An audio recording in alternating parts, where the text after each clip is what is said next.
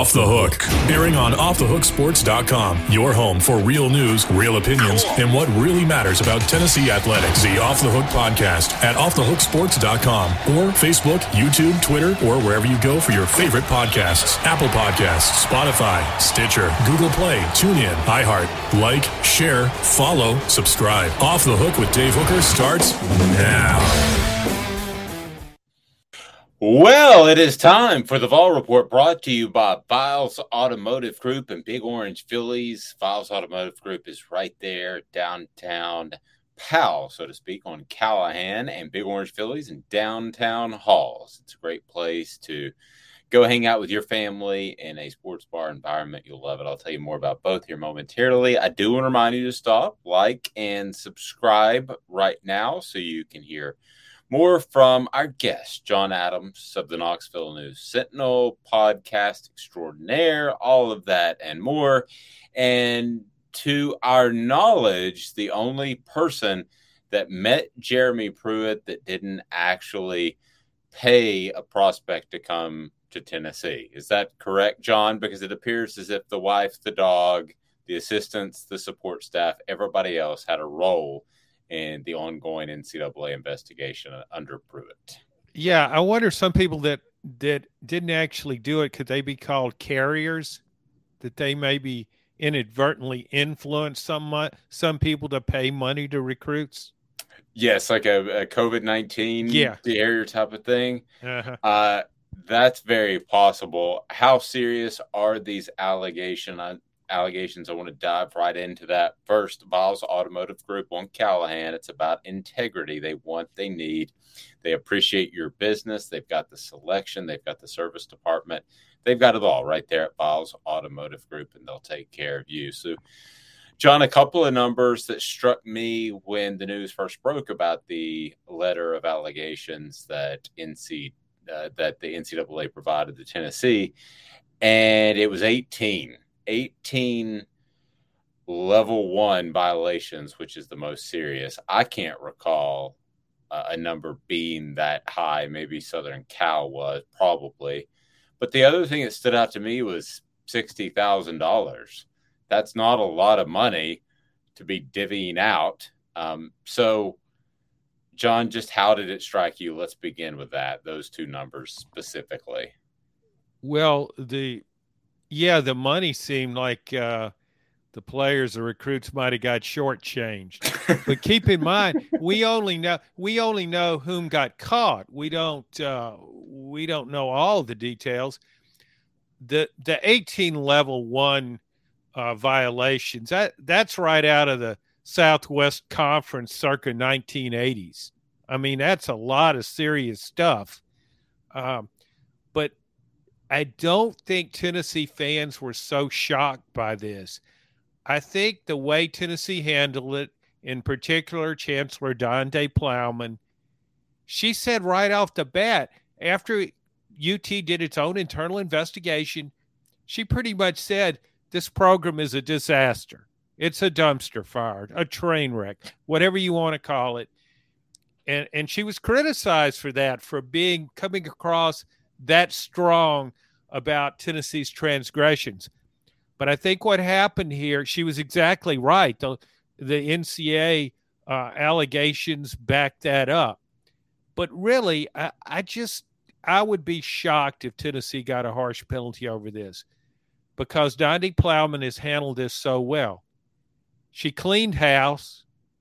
She she laid everything out for the NCA. And the NCA has said – we would have nowhere near this evidence if not for Tennessee. We wouldn't know the serious nature of this.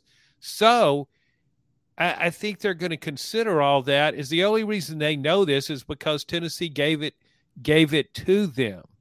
The Tennessee did all the legwork here, and so I think it, because of that, and because of the fact that Tennessee, with its attorneys who investigated this, has worked with the NCA all along and helped shepherd the NCA through this. This isn't the work of an army of NCA investigators. That army no longer exists. So I think Tennessee did everything right, and I don't think Tennessee will get a bowl ban, may f- lose a few scholarships, but that's it. Yeah, I don't think they'll get a bowl ban. I don't even think they'll lose scholarships, but they might. The NCAA is still unpredictable, but nowadays it's it's so weird. The backdrop of college football, and I know you're not supposed to pay prospects still, but the backdrop of college football and paying players, it just doesn't seem as bad as as it would have two years ago. Does that make sense? Oh, very much so. But even though you say you're still not supposed to play pay players, with the NIL deals, you work your you work your way around that. Yeah, you do pay them. I mean, you can pay them uh, ten thousand dollars for an autograph. You can pay them fifty thousand dollars for an autograph. It, it's market value, so it, it's okay to do this. And what's what's interesting about this, and I and I think it impacts fans a lot, is that you mentioned a price tag here, sixty something thousand dollars Tennessee was involved with. I mean, that's not that's not much when we hear about these NIL deals.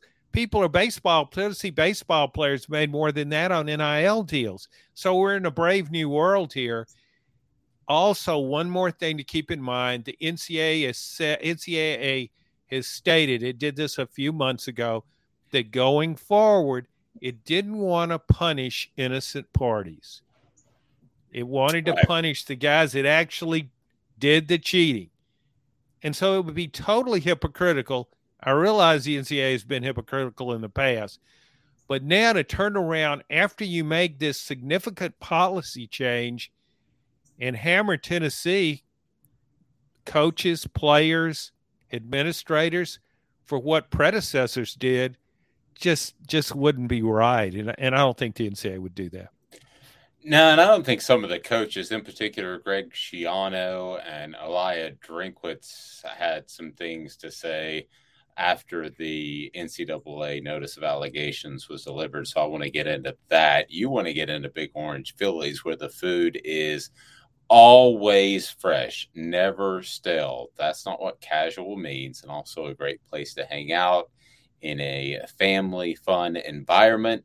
They've got karaoke, they've got darts, they've got billiards, they've got it all. And you will love Big Orange Philly's. It is right there on Maynardville Pike, the heart of Halls, and it's easy to get to from Maynardville or North Knoxville.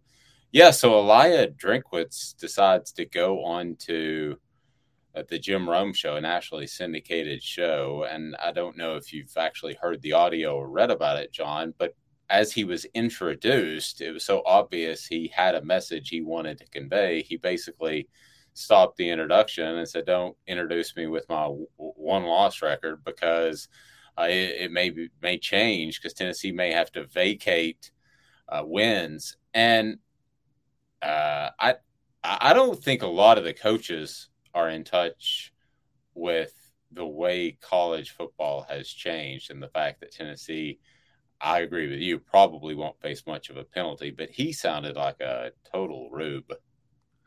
Well, but here's the thing: when you say not much of a penalty, I think it will have to forfeit games.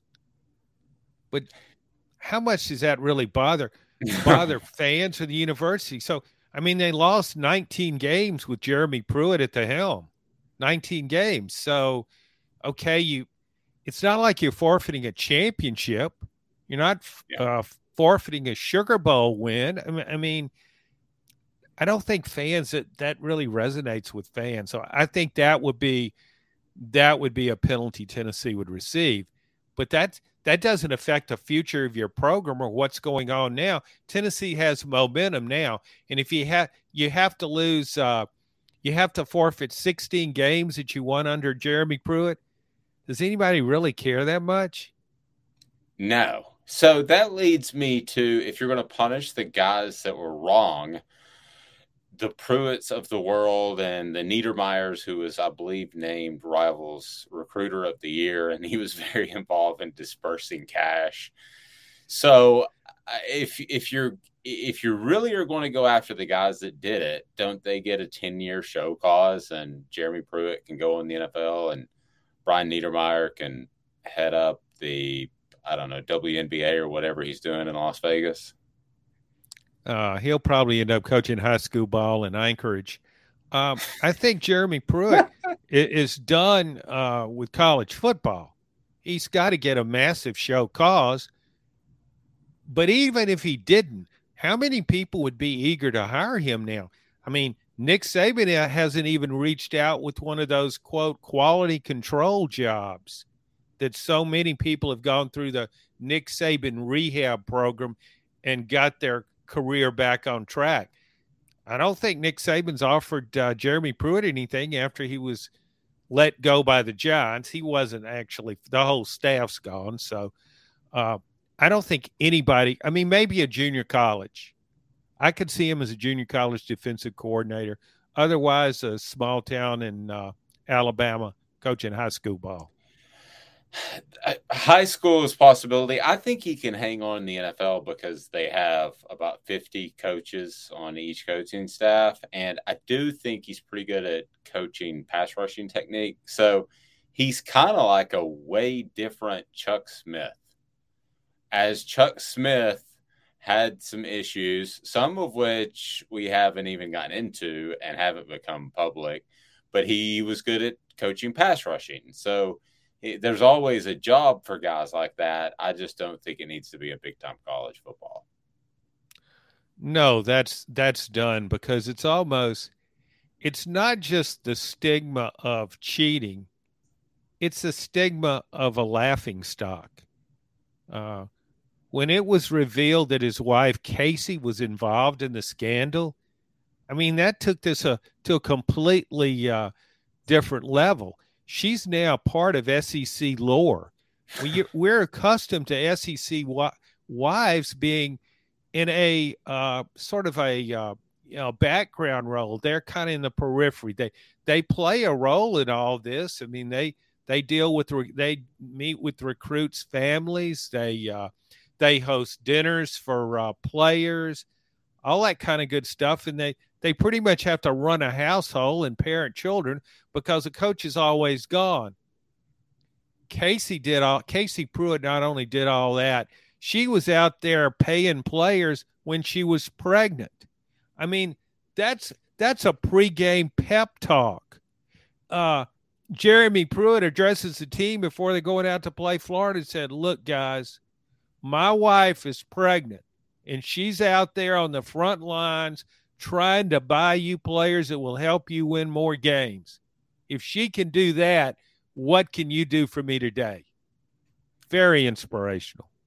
It is. I'm motivated to uh, for the rest of the day to go ahead and do the best I can. I trust the process of payment by a, a young lady who probably had an idea that her husband was in hot water. I'm guessing that was part of the the inspiration behind it. You know, when I look back at the Jeremy Pruitt, the whole tenure, you know, he started his first press conference with "I" about 15 times, which sounded like Nick Saban, but not nearly as good.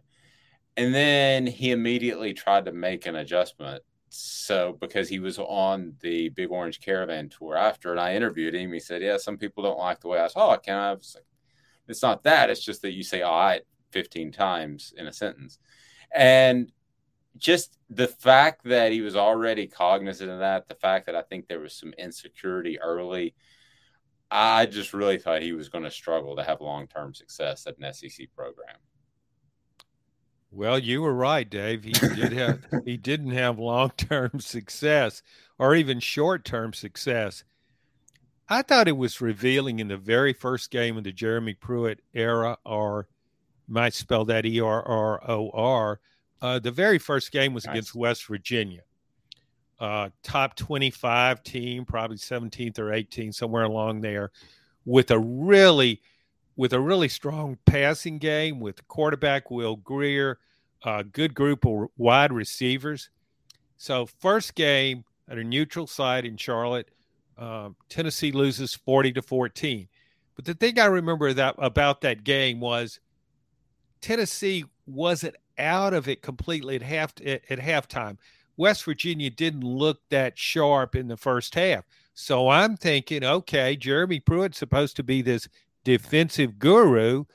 He'll come up with a he'll make some adjustments at halftime and Tennessee come out comes out and it will be maybe just shut West Virginia down and uh, and then maybe get back in this game.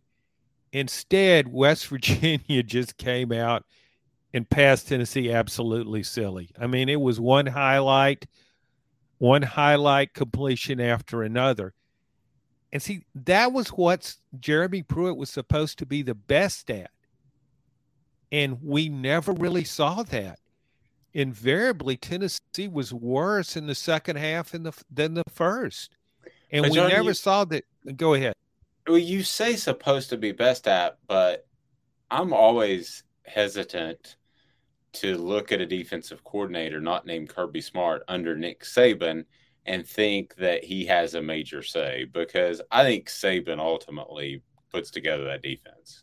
I, I realize that, but at Florida State, where he was a defensive coordinator on the national championship team, Jimbo Fisher is an offensive guy. He was the That's head fair. coach at Georgia, defensive coordinator. Though Georgia wasn't didn't have spectacular success, Mark Richt was an offensive guy. I agree with you wholeheartedly. I would be very wary of hiring a Saban defensive coordinator and think this guy is a brilliant tactician because you know it's Nick Saban's defense. Kirby Smart, though, proved he's pretty sharp too. And he's now regarded as understandably as one of the best coaches in the country. Country.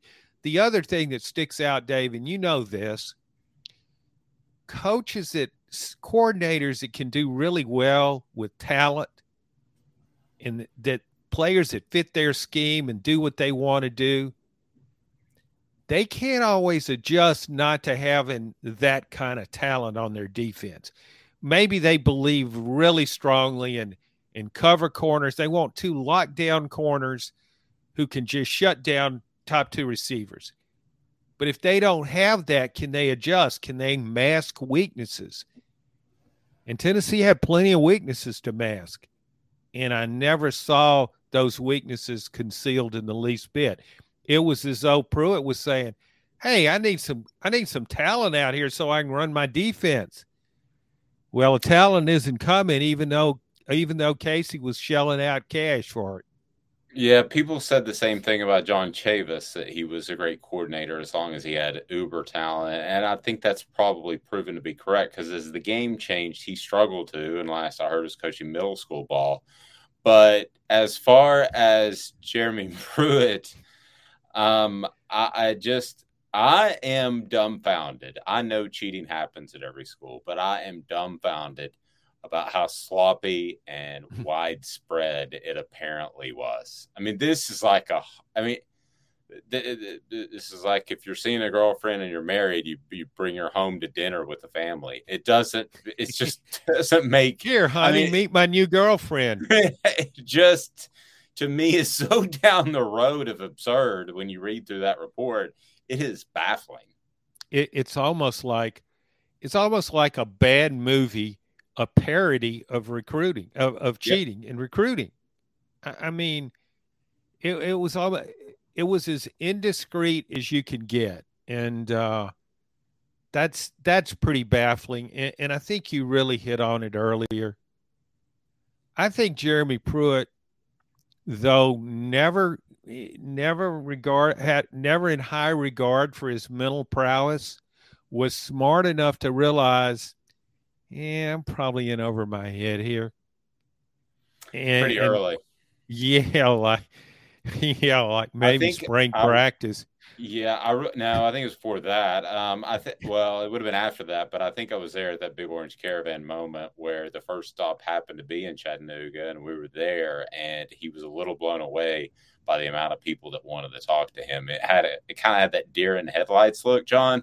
That's I remember Mike Shula had that um, it was I, I, remember vividly thinking, "Whoa, this job may be too big," much like I thought with Mike Shula at the time, way back when before Nick Saban. But let's let's talk about ball opening up because camp opens up, and John, I want to go ahead and get your final prediction for Tennessee's upcoming season. We've kicked it around a lot. I know you like the Vols and the over at uh, seven and a half, which we've seen out of Vegas. I, I again say that is one of the best bets on the over unders on the entire SEC over or under. I love the Auburn under. I love the Alabama over. I love the Tennessee over. Those are the three.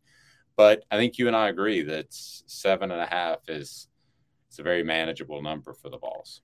Yeah, we do agree, and I think we also agree agree that whenever you see a number or a line and you think, "Man, this is so easy right. money," you just never collect. It just yeah. never works out. My gosh, I thought that I don't remember what the line was for the Music City Bowl, Tennessee versus Purdue. I would have guaranteed that money if I hadn't been in the business. I would have been laying down some money on that didn't work out that way. Uh, but I do think it's a, a solid bet. I think uh, I think Tennessee should be the second best team in the East.